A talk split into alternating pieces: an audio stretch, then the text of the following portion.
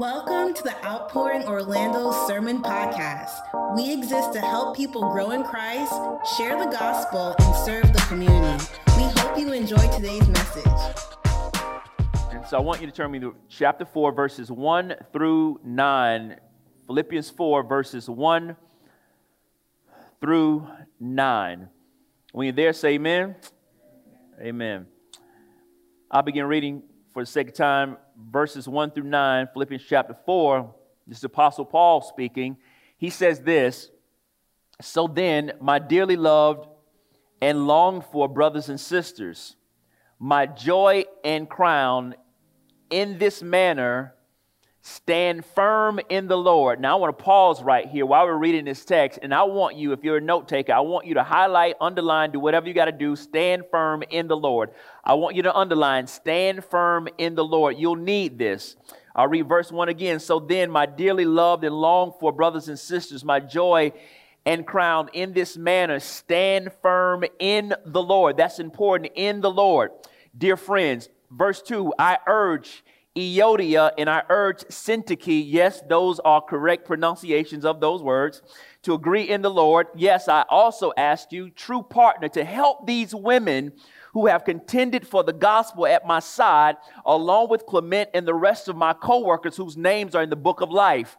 Verse 4 Rejoice where in the Lord always. I want you to underline rejoice in the Lord. We underline stand firm in the Lord. Now I want you to underline rejoice in the Lord always. I will say it again rejoice. Verse 5 Let your graciousness be known to everyone the Lord is near. Don't worry about anything, but in everything, through prayer and petition with thanksgiving, present your request to God, and the peace of God, which surpasses all understanding, will guard your hearts and minds in Christ Jesus. Finally, brothers and sisters, whatever is true, whatever is honorable, whatever is just, whatever is pure, whatever is lovely, whatever is commendable, if there is any moral excellence, and if there is anything praiseworthy, dwell on these things. Do what you have learned and received and heard from me and seen in me, and the God of peace will be with you. Let us pray. Father, we thank you that we get to dive into this amazing passage today, God. I pray um, that we would just kind of focus in this morning, Lord, and just give you our hearts, our minds, our attention, God. I pray, Father, that we be fully engaged this morning. I pray this morning, God, that the joy of the Lord will be our portion this morning, God, that the joy of the Lord will be our strength. Lord, I just thank you, Father, for a church that is willing to press uh, past everything that may be happening in life and the temptation to become complacent, um, I pray, Father, that you would just renew our hearts and our minds, God, that, that as we honor you, that as we pursue you, Father, I pray that you would that you would bless your people, God, that you would do something special in our lives, God. And so, Father, through the preaching of the word and the hearing of the word today, God, I pray that it would not just stay in our ears and in our, in our minds, God, but that it would reach our hearts, God, that it would cause us to respond in such a way that it would honor you. And so today, Father, we just thank you today, God. We'll give you all the glory, all the honor for everything that you say and everything that you do. My prayer today, God, is that the word of God will be clear to us. And I pray ultimately, Lord, that, that Jesus would be glorified today. And so, Father, we thank you for this opportunity. We pray this prayer in your son Jesus' name. And the people of God said, Amen.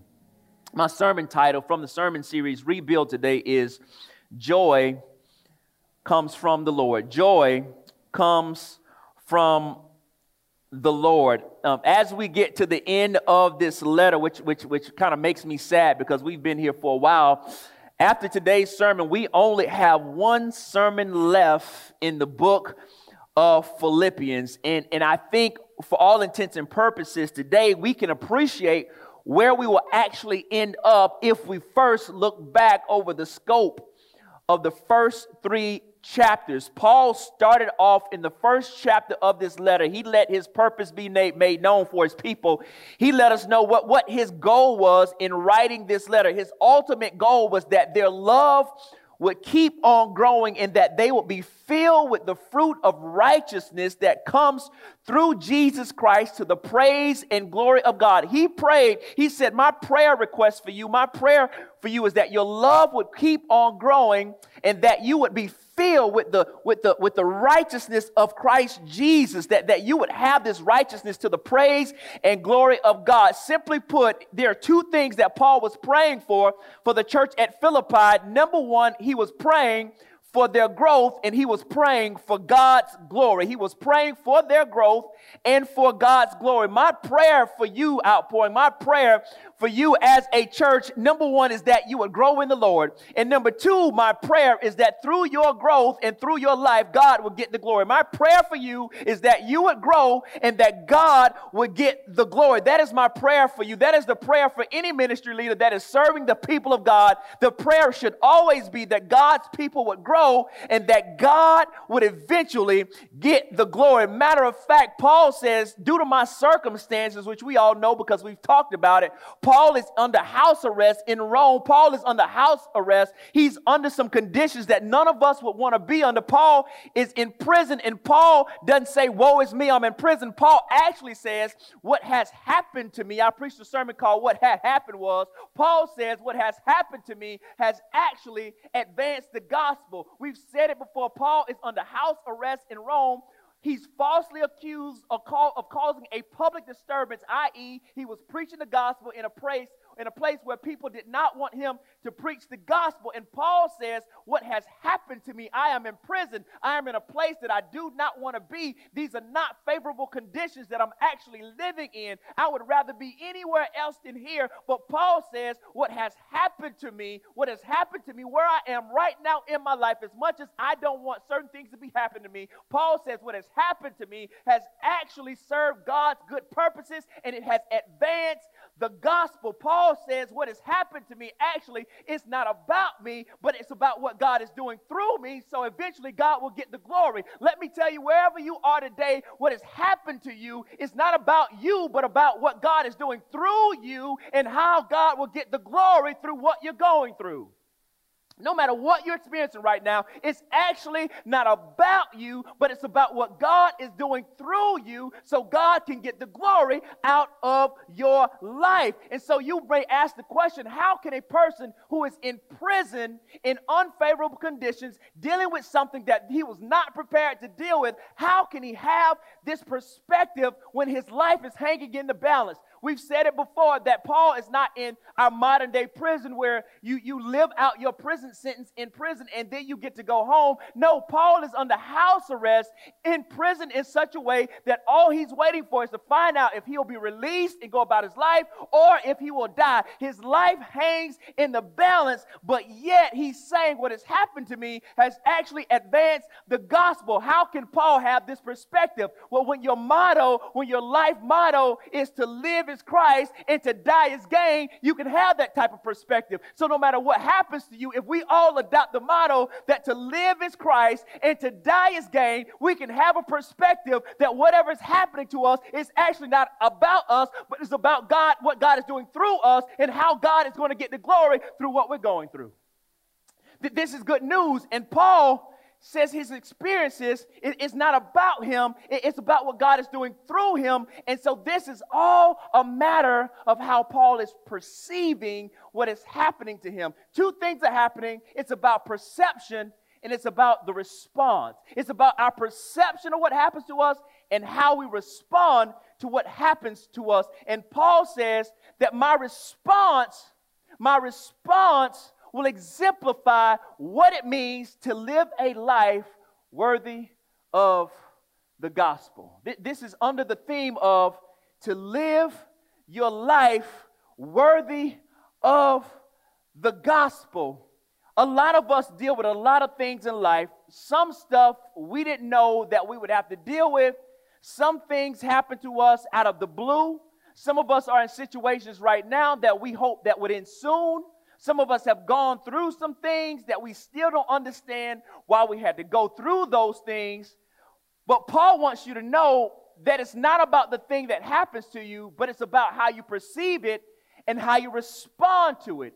And the way that God wants us to respond to it is He wants us to respond in a way that we would live our lives worthy of the gospel of Jesus Christ. How do I do that? We do that by looking to Jesus, who the scripture tells us who existed in the form of God, did not count equality with God as something to be exploited. Instead, he emptied himself by taking on the form of a servant, taking on the likeness of humanity. And when he had come as a man, he humbled himself by becoming obedient to the point of death, even death on the cross. If you want to know how to live worthy of the gospel, look no further than the life of Jesus who left heaven to come down to take on the form of a servant and to humble himself and give his life as a ransom for other people. And so when we see Jesus, what we see is a model of humility, a model of somebody who said, you know what, I don't have any rights, but the rights I do have, I give away my rights for the advantage of other people. I sacrifice myself so that I can serve other people. Jesus lived a life of humility, and this is a call for us to live a life worthy of the gospel, meaning that we will live a life of humility, that God doesn't owe us anything, but we owe God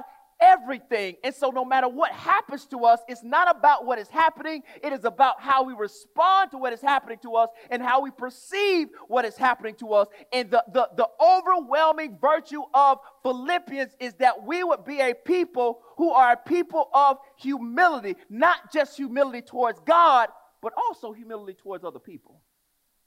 That, that's important, that, that even in the midst of everything that's going on in our lives, God wants us to take a humble approach to how we handle everything that happens to us, even the things that we don't see coming. And so for, for, for the Philippians, they, they have a lot of things that are going on with them. They, they have this social ostracism because they believe something that is contrary to what everybody else believes. That they are worried over their friend Paul's imprisonment. That they're worried about their financial struggle. They're one of the Macedonian churches who, in extreme poverty, gave a wealth of generosity. We'll learn about that next week. Uh, also, that they have to deal with these legalistic folks that are that are hovering around the church, that are sucking out the spiritual vitality of the congregation. And lastly, they have these personal grievances with each other. Because sometimes when things are happening to you on the outside, you sometimes don't have, have a choice but to fight the people that are closest to you.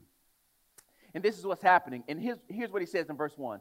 He says, In the midst of everything that's happening to you, in the midst of all of the suffering that you're going through right now, here's what I want you to do. And I told you to underline this. He tells them in verse 1 stand firm in the Lord. Notice that he doesn't say stand firm on your own. Stand firm in your own willpower. He tells them, stand firm in the Lord. Essentially, what he's saying is, it doesn't matter what happens to you, stick with it. Hold on to the gospel. Live worthy of the gospel. If you say that you believe it, then endure with it. Stick with it. Stand firm in the Lord in light of the promises that God has promised us, in light of the heavenly reality that someday Jesus is going to come back and we're going to get glorified bodies. At some point, we're going to live a resurrected life with Jesus. In light of all of that and all the things things that are happening to you, stand firm in the Lord. Essentially, he's telling them, don't give up, but don't give up because you got strength and willpower, but don't give up because you have the strength of God. When you became saved, the Holy Spirit fell, uh, filled you up, and now you have God living on the inside of you. So don't use your strength to stand firm. Use the Lord's strength to stand firm. He says, stand firm where? In the Lord. It becomes hard for some of us because we try to do stuff in our own strength. And to do anything in your own strength as a Christian is a recipe for disaster. But he tells us to stand firm in the Lord. He's talking about our union with Christ. We are empowered through our union with Christ. He says, stand firm in the Lord. If we're ever going to get the promises or see the promises of God, He wants us to stand firm in the Lord, to stick with it no matter what happens to you. Yeah, some stuff might happen. Yeah, you may take a punch to the gut. Yeah, some things may not work out for you, but He wants us to stand firm in the Lord. And here's what happens in the text another thing that, that can cause us not to stand firm, not just things that happen to us, but people who are in our lives. Paul is pleading in this text with two women. Two women are in this church who are servants in the Lord. They, they, are, they are servants in the Lord's church, and apparently these two ladies hadn't been getting along. They, they haven't been getting along. Paul says, I, I urge Euodia and Syntyche to get along, to, to agree. Actually, when he tells them to agree, he says, agree in the Lord. If we look at verses 2 through, two through 3, it says, I urge Euodia and I urge Syntyche to agree in the Lord. And I ask you, true partner, to help these women who have contended for the gospel at my side, along with Clement and the rest of my co workers whose names are in the book of life. He says, Don't just agree, but I need you to agree in the Lord. Now, I got a question for you. How bad does your dissension in the church have to be? How bad does your beef with somebody else have to be that you get your name mentioned in the letter? How, how bad does it have to be that when he writes an unusually warm and encouraging letter, that you get your name dropped at the end of the letter and it's not for something good. I, I how, how, significant does the issue have to be? I want you to think about this. If, if I go away for a long time, not to prison because I'm not going to jail, but if I go away for quite a while and I write a letter back and I say almost at the end of the letter, BTW, comma, XYZ and XYZ agree in the Lord. Can you imagine how you would feel? Now, you can't feel me because you think you're like reading the letter like you're reading the Bible by yourself. But whenever they got these letters, these letters would be read out loud to the entire congregation. So everybody's hearing you get your name called. This is like some hit 'em up type of stuff. You get your name said in the record. You get dissed on wax. This ain't no subliminal. This ain't no sneak diss. People ain't got to figure out. He literally names them in the text and tells them, stop all your nonsense. He says, agree in the Lord. Agree in the Lord. We, we, we, we don't even know what their disagreement was about. He doesn't even care what their disagreement is about. He doesn't even care how severe, severe it is. He doesn't care how bad it is. He just wants them to agree in the Lord. And here's the crazy thing He's not talking about two sinners that have come into the church, two unsaved people. He says these women have actually labored for the sake of the gospel. They've actually helped me in ministry. They are actually believed people, which means, leads us to believe that you can be saved and still not get along with somebody that two saved people can still have beef with each other. They both have served faithfully, but he tells them to agree, not just for agreement's sake, but agree in the Lord. Let Jesus be the reason for your agreement. The basis for unity and the basis for people to agree who have not agreed in the past is to start with the most important thing. Start with the gospel at least we know we have something that we can agree about, and then let's go for there, from there. That's not just good advice for people in church, that's good advice at home. That if two saved people, maybe in the same family, if both of us say we bear the name of Jesus, we at least have a starting point for something that we can agree on. If we can agree that Jesus, who he, who, who he is, is who he said he is, and Jesus has done what we know he's done, then we have a basis for our agreement. He says, Let the gospel make you agree. Agree in the Lord. And here's the thing He then says, You know what? I'm not just going to make it spiritual, I'm going to also make it practical because He calls for a third party to intervene in their disagreement. He says, True partner, help these women. He finds value in having a third party mediator come in to help them with their disagreement. And so the sanctity and unity of the church in this text is too important to allow the disunity to continue. He, he actually is calling for for anyone that is willing to be not just a peacekeeper, but he's calling for for somebody to be a peacemaker. He says, Blessed are those who are peacemakers. Blessed are those who make peace. I love how one pastor put it in the book, The Peacemaking Church. Curtis Heffelfinger said this The best church fight is the one your church never gets into in the first place. I like to say the best family fight is the one your church never gets into in the first place. And he says, bringing it out, I want you to agree in the Lord. But sometimes you need somebody to come in that is objective and either tell both of y'all, y'all crazy and need to repent, or tell one person, hey, you're off base here. There, there's, some, there's some wisdom in bringing in a mature, seasoned person to come and speak into an issue because sometimes we, we are too close to each other to, to agree on anything, but sometimes we, we need to bring another person in. You can be saved, sanctified, and filled with the Holy Spirit and still not get along with people. Anywhere there is sin, there is the threat to not get along with people. And he is calling us as a church to, to start with agreement in the Lord and when necessary, bring in a third party. And he's not telling them to create some unity. No, we don't create unity. Unity is something that we've already been given. How do you know? Because we serve a triune God who is in unity with himself. So there's going to be unity. We have to look no further than the God that we serve. And that same God has given us the Holy Spirit that, that makes us aware that we have the power that we need to, to agree in the Lord. Whenever issues arise, there should be a place that we can find some agreement, and that place is in the gospel. God can be the source, or God is the source and the basis of our agreement. He's the basis of our union with Christ. We, we can get along with each other because we both have God. And if you can't agree on methodology, at least let us agree on our Christology and let our Christology shape our humility so that therefore we can get along with each other. Philippians 2, verses 3 through 5 tells us this Do nothing out of selfish, selfish ambition or conceit, but in humility consider others as more important than yourselves. Everyone should look not to his own interest, but rather to the interest of others. Adopt the same attitude as that of Christ Jesus. And so if you're going to get along with somebody, sometimes you have to say, you know what? We can't see the eye, eye to eye, but I'll be the first person to put my difference aside. At some point, we have to be the mature person in the situation. You know, neither one of us have apologized. Both of us think that we are right. You know what? Because of Jesus, because he's called me to humility, you know what? I'll actually put my preference to the side and consider you more important than myself. Matter of fact, I'll put my issues to the side and I'll consider you more important than me. You know what? At the end of the day, especially in church, at the end of the day, the death of your preference doesn't mean the death of you.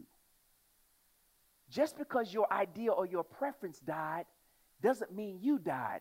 He says in the text that come, in between these two ladies, mediate this because their names are written in the book of life. Your idea might have died, but you haven't because you have life in Jesus. At the end of the day, if you don't get your way, it's not the death of you. It might be the death of your idea, but it's not the death of you. You still have life in Jesus. And if you have life in Him, then you can agree in Him. And if you can agree in Him, it increases the likelihood that you can do this other thing that He calls us to, to rejoice in Him. He says, rejoice in the Lord. If you look at verses 4 through 7, I love this famous passage. We've all said it before, we've all sang it before. He says, Rejoice in the Lord always. I'll say it again rejoice. Let, let your graciousness be known to everyone. The Lord is near. Don't worry about anything, but in everything, through prayer and petition with thanksgiving, present your request to God, and the peace of God, which surpasses all understanding, will guard your hearts and minds in Christ Jesus. He says, Rejoice in the Lord. Notice he doesn't say rejoice in your circumstances. He says rejoice in the Lord. He didn't say rejoice in what you got going on. He said rejoice in the Lord. He didn't say rejoice because it's Friday and it's payday. He said no, rejoice in the Lord. Don't rejoice because things are going good right now, but rejoice in the Lord because if you rejoice in the Lord, you can always rejoice because God never changes. He is always good. He says, Rejoice in the Lord. How can I rejoice in the Lord? If you are a believer, you can rejoice in the Lord because joy is a direct result of God's grace. It comes from a relationship that God has already initiated with us. Joy is rooted in God, not in circumstances. If you're looking for joy, it's not found in a place, it's found in God. And if we could just tap into God, if we could just lean on the Holy Spirit, if we could just look to Him, we can find the joy that often eludes us due to our circumstances. And our joy is rooted in God because God is one that does not change. Do you know that people change jobs every day? Do you know that your bank account fluctuates up and down? Some, some of y'all are saying it's more down than up. Do, do you know that relationships with people change? But the one consistent thing in your life, if you're a believer, is that God does not change. That, that, that's assuring to us that God is always good. God is always consistent. And I love this because if you read it in the original text, Paul isn't, isn't saying rejoice in the Lord like it's good advice. He's making it as a command. He commands us to rejoice in the Lord, meaning that whatever you got going on in your life, you have a reason to rejoice. as bad as you think it is, there's a reason for you to rejoice. I love what Tim Keller says. He says this to rejoice is to treasure a thing, to assess its value to you, to reflect on its beauty and importance until your heart rests in it and taste the sweetness of it. I love that. Rejoicing is actually only the only right response to the grace of God. Why is that? Because we don't deserve his grace, but he gives it to us anyway. There's a reason for us to rejoice. I don't know where you find yourself today, but there is a reason for us to rejoice. The, the grace of God, the, the, the grace of God causes us to rejoice, and it has a profound effect, not just on how we perceive circumstances, but also how we respond to people. He says in verse 5, let your graciousness be known to everyone. Let, let, let, let this joy that you have, this grace of God, this direct result of the grace of God, let this graciousness be known to everybody around you. Have a reputation for being a gracious person. You, you got to remember their context, they're dealing with a lot of hostility for what they believe. And, and actually, he's calling them to be gracious and be gentle to people who may have been hostile to them. He said, let, let your response to them not be vindictive, but be one of gentleness and, and, graciousness. He's saying, don't, don't return evil for evil or insult for insult, but rather respond with graciousness to people who are unkind to you. He's actually telling us to kill them with kindness. If God's grace has hit your life, there should be a gentleness about you when people see you. What, what do people re, what do people receive when they, they get around you? Not not when things are going well, but what what kind of what what kind of temperament do you have when things are not going your way? Do people do people know you as a bo- boisterous person? Do people know you as somebody who, who they got about 30 seconds before it's on and popping? Are, are, are, you, are, are you that family member that, that everybody has to tiptoe around and walk on eggshells with? Or, everybody knows somebody like that. Are, are, you, are, you, are you the person? I'm not talking about a doormat, but, but I'm saying, are, are you a person who, who people say, man, you, you know, that, that's a gracious and kind and, and, and, and gentle and gentle person. And, and, it's easier said than done, but this is what the grace of God does to us. It makes us gentle. When He says, Let your graciousness be known. Matter of fact, it's a fruit of the Spirit. If you have the Spirit of God, it's reasonable for you and I to be gentle people, to be gracious people. Because if you're gracious, if you're a gracious person, you're a gentle person, you know what that does? That decreases the likelihood of conflict. Nobody feels good yelling on somebody who's gentle and kind. There's certain people that you just feel bad for yelling at. There's certain people that you they won't yell at you if if no matter what you do, they won't get riled up. I'm not that person, but I'm saying there are people who are like that. No matter what you do, no matter what happens, you, you can't you can't make them upset. And, and he's saying our posture should be something like that. No matter what happens to us, we should be able to respond with grace. God, we, we are aware of God's Spirit. We are, we're aware that God is near, that the Lord is near to us, that His Spirit is living on the inside of us, that we can have this graciousness. And this graciousness doesn't make us just gentle in our response, but it also allows us to put things in proper perspective. And I love this because this is the most this is the most popular part of the text. This is, this is the one that many of us pray about, but oftentimes we don't experience. Verse 6 says this. We've all read this before. But after today, I, I hope this becomes our reality. Verse 6 says, Don't worry about anything, but in everything, through prayer and petition with thanksgiving, present your requests to God. Don't worry about anything. Well, Pastor, I need you to break it down for me in the Greek what anything really means. It means anything. It means whatever scenario, situation, or circumstance you find yourself in, he says, don't have anxiety about it. Don't worry about it. Not that we should not care, not that we should become cold and detached and sterile about life, but he tells us not to worry about anything. He says, no matter what it is, big or small, worry or anxiety is actually going to be a joy killer. that if you're trying to have joy, the number one way to get rid of your joy is to be anxious about something, to worry yourself to death. It, it distracts us, it robs us of peace, it keeps us off mission. It does all of those things. Matter of fact, there's a proverb. Proverbs 12 25 says this anxiety in a person's heart weighs it down. You ever been so worried that it just weighed you? It just weighed you down. It felt like you had the weight of the world on your shoulders. He, he's saying that you, you shouldn't even worry to that place because deep anxiety is a symptom of misplaced trust that meant that your trust was actually in that person or in that thing. Whenever you have deep anxiety, I mean the kind where you can't sleep at night, the kind where you lose your appetite, the kind where you cannot eat, the kind where you are worried and you can't focus and you're, you're, you're wildly distracted. He says that's actually symptomatic of misplaced trust. That means that you are actually functioning as a functional atheist.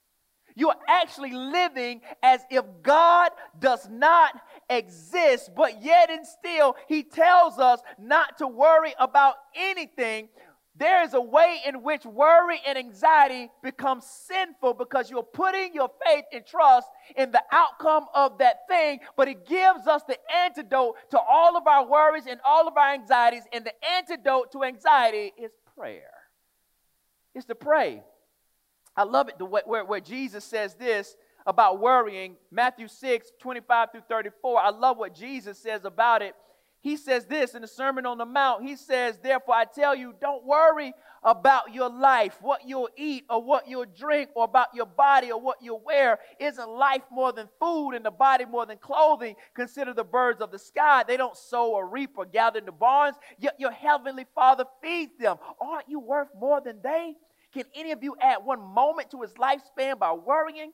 And why do you worry about clothes? Observe how the wildflowers of the field grow. They don't labor or spin thread. Yet I tell you that not even Solomon in all of his splendor was adorned like one of these. If that's how God clothes the grass of the field, which is here today and thrown in the furnace tomorrow, won't he do much more for you? Oh, you of little faith. So don't worry saying what we eat or what we drink or what we wear. Here's where it gets sinful. Verse 32 For the Gentiles, eagerly seek all those things. And your heavenly Father knows that you need them. But seek first the kingdom of God and his righteousness, and all these things will pro- be provided for you. Therefore, don't worry about tomorrow, because tomorrow will worry about itself. Each day has enough trouble of its own. If your worrying has caused you to severely lack trust in God and has robbed you of your ability to see Him, and all you can see is your problem, the response today is to repent and turn from the anxiety and put your trust in Jesus. But even more than that, He wants us to pray. Prayer is an invitation not just to communicate with God, but prayer is an invitation to actually trust God. It's an invitation to trust, not just to tell God about your problems, but it's a way that we go and we trust God. I trust you when I pray. I'm actually communicating you to God that God, I can't do nothing about this. I need your help. God, I'm dependent on you, not my own strength. And He says, pray about it in every situation, in every occasion with a posture of thanksgiving because there's something, oh, it's always something to be thankful about. He says to pray, don't worry, but pray. He invites us to prayer. He says with prayer, and then He says something inter- interesting with petition. Why did he just say with prayer and prayer? But he says with prayer and petition. Do you know what petition means? Petition literally means to ask God for something specific. To ask God for a particular benefit. When I saw that, this blew my mind. He says, with prayer, communicate with God, communicate with Him about everything, make it general, make it broad. But then he says, prayer and petition, meaning that we should pray about particular things and ask God for specific benefits from Him. And here's what I want you to know this morning. I couldn't wait to tell you this. We don't have to just pray some dry, faithless, hopeless, aimless prayer. Some of us have theologized. I know that's not a word, but I made it up on my way to church. Some of us have theologized ourselves out of asking God for specific things, especially things of a big nature. Some of us pray, God, whatever your will is. That's all I'm praying. Whatever your will is, not because we truly at our core want God's will, but we pray it because it's safe and we're scared of the disappointment of unanswered prayer. So we pray like punks. But he says with prayer and petition that, that you can ask God for anything, but some of us are so scared. But let God determine what's too big and what's too much, not you. And some of us have been limiting the scope of our prayers because we just don't think that God can do it. And so we rather pray, God, I'm just praying your will. Of course, you want God's will to be done, but in some situations, you don't know what God's will is. And in those cases, pray like your heart is on fire. Pray like God can answer your prayer. Pray like God can do anything. Pray like nothing is too big. Pray like nothing is too small. Pray like nothing is insignificant. Pray like everything matters and give it to God and let Him figure out the details. There are too many instances in Scripture where God is answering the prayers of people, whether they had big faith, small faith, or no faith at all, they still were praying and God was answering.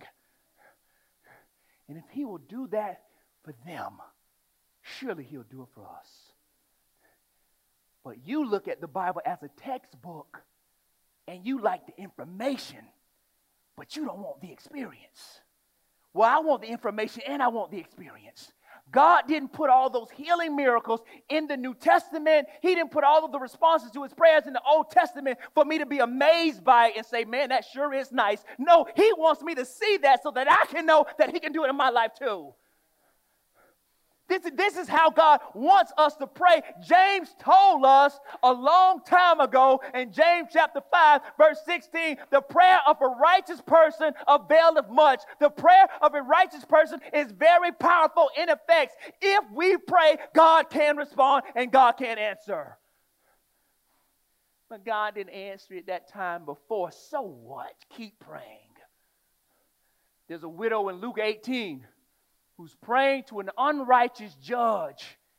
The judge is not responding to her prayer. And Jesus puts this parable in the New Testament to show us to keep praying even when it seems like God ain't listening because he is. You know what the judge does?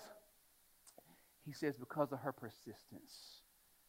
In the Greek text, it literally talks about the lady giving him a black eye. Her persistence was bruising to him. And he gave her what she was asking for, and he was an unjust judge. But if we serve a righteous and just God, won't he respond to us? But some of us are, are approaching God like some sterile, distant being that we're not sure of how he feels about us because of what we did last night or last week or last summer. He, he doesn't care. God says, Come to me. If you are mine, come to me. We approach God like a loving father. He is not some distant, far away God, and we throw up a prayer hoping that it doesn't go into heaven's spam folder. But we go like a loving father. Do you know that every parent, your parents, my parents, that everybody that's ever been a parent, they love when their children express what's on their hearts, even at times when they're already fully aware of what's going on. Do you know that before you came to your parents at times when you were growing up, that they already knew what was wrong with you? But when you came to them, they didn't be like, I already know. No, they came to you and they received what you had to say because it warmed their heart, because you coming to them was a sign of them that you trusted them.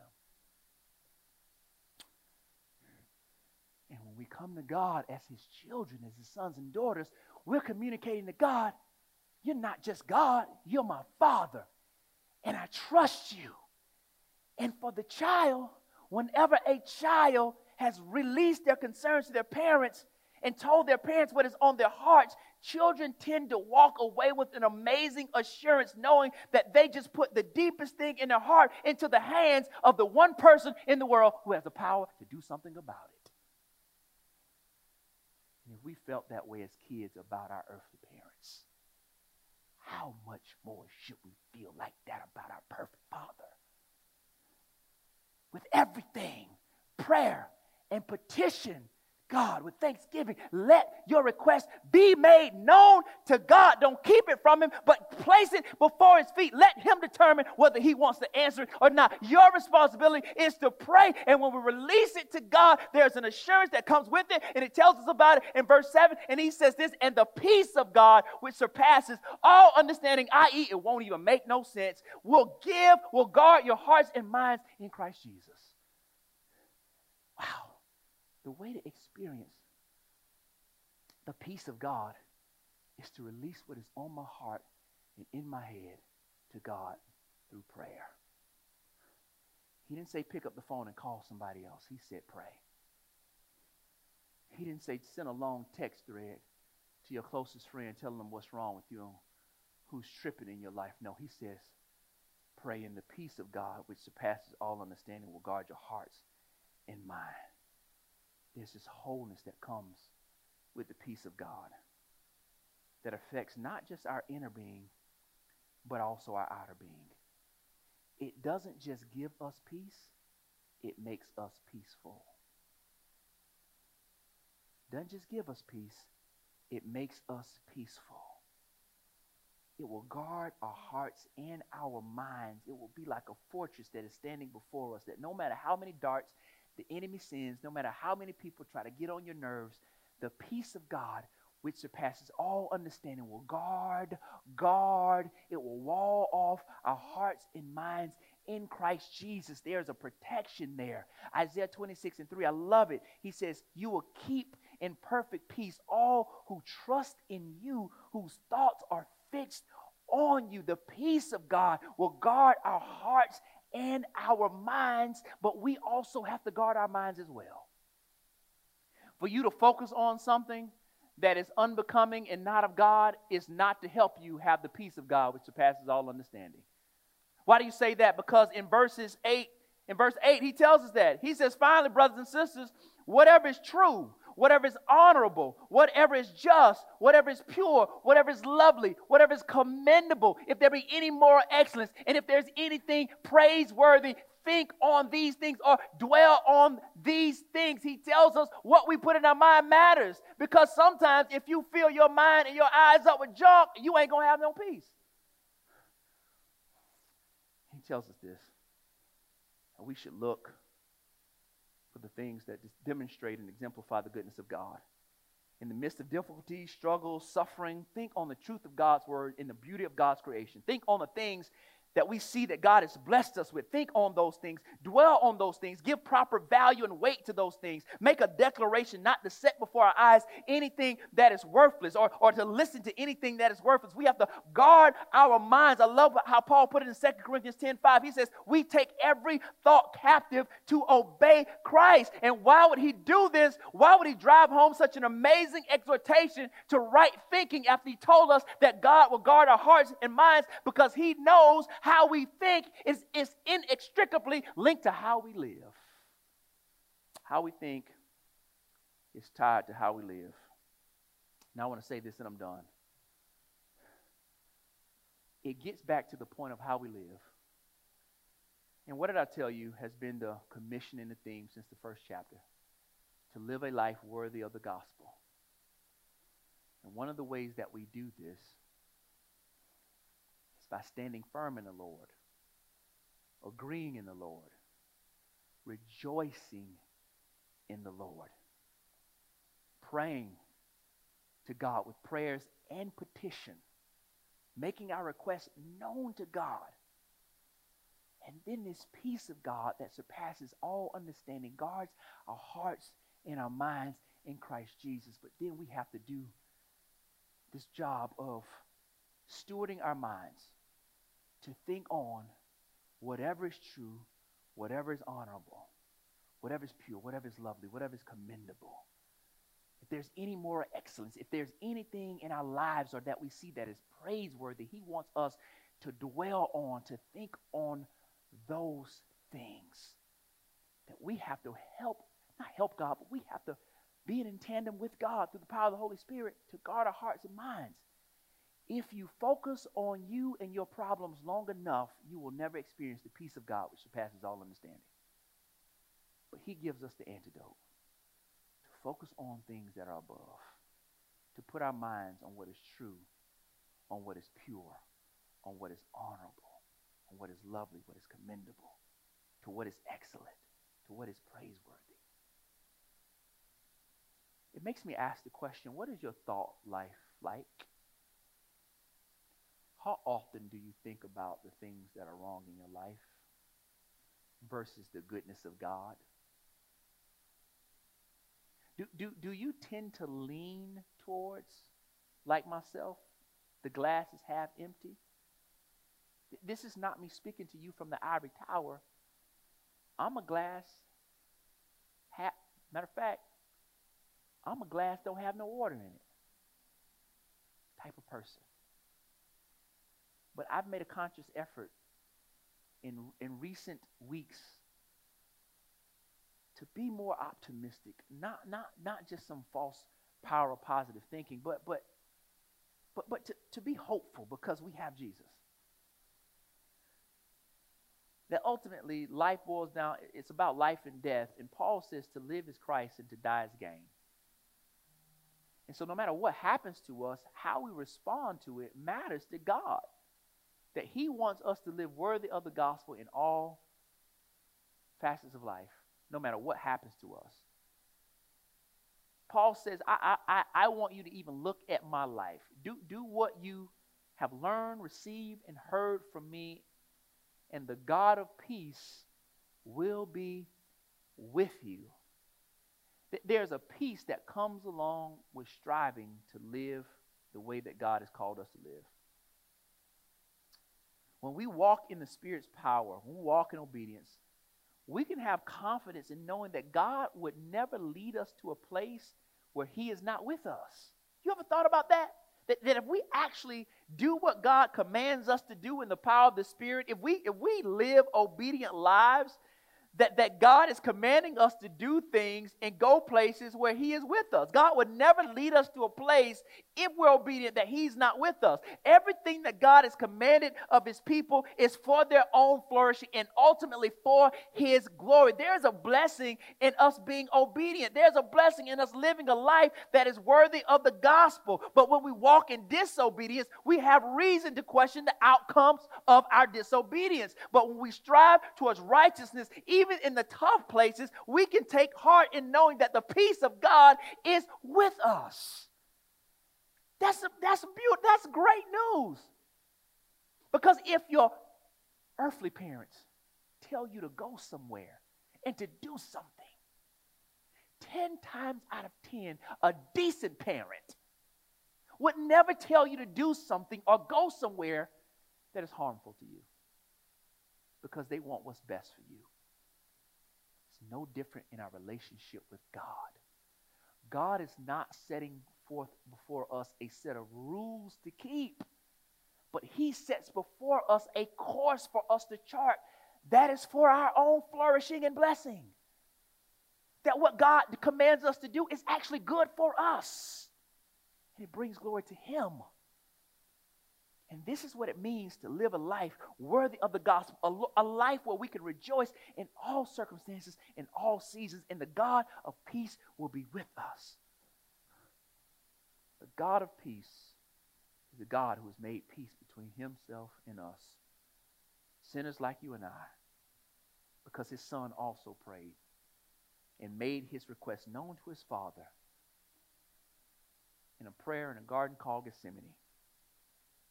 And in this instant, his father did not grant his request, but the son proceeded to carry out the will of his father by dying a bloody, gruesome death on a Roman cross, taking on the sin of humanity and incurring the wrath of God, dying the death that sinful humanity deserved to die. But the Spirit of God raised that son to life, proving that his death was sufficient to pay the penalty of death for sinful humanity. And because of Christ the Son, we have peace with God and can be reconciled with God. Therefore, we can go to God with confidence that He hears us and will respond to our prayers. The God of peace is with us. And let me tell you this today that no matter what you're experiencing in life, that the joy of the Lord can be our portion. That you can have joy in the midst of your circumstances, not because of the circumstances, but because of God. He is a good God. He promised to never leave us nor forsake us. And God brings joy to our heart whenever we think on the goodness of Jesus. It should do something to us. And so maybe for some of us, that means that we need to lift our eyes from the rubble and lift our eyes up to God and see all that He has done for us and all that He's doing through us. And take joy knowing He's our Father, and we are his children. But joy certainly comes from the Lord. Let us pray. We hope you enjoyed today's message. If it was a blessing to you, please consider visiting our website, outpouringorlando.com, to connect with us and to also give financial support. If you are ever in the Orlando area, we would love to serve and worship with you. Have a wonderful week.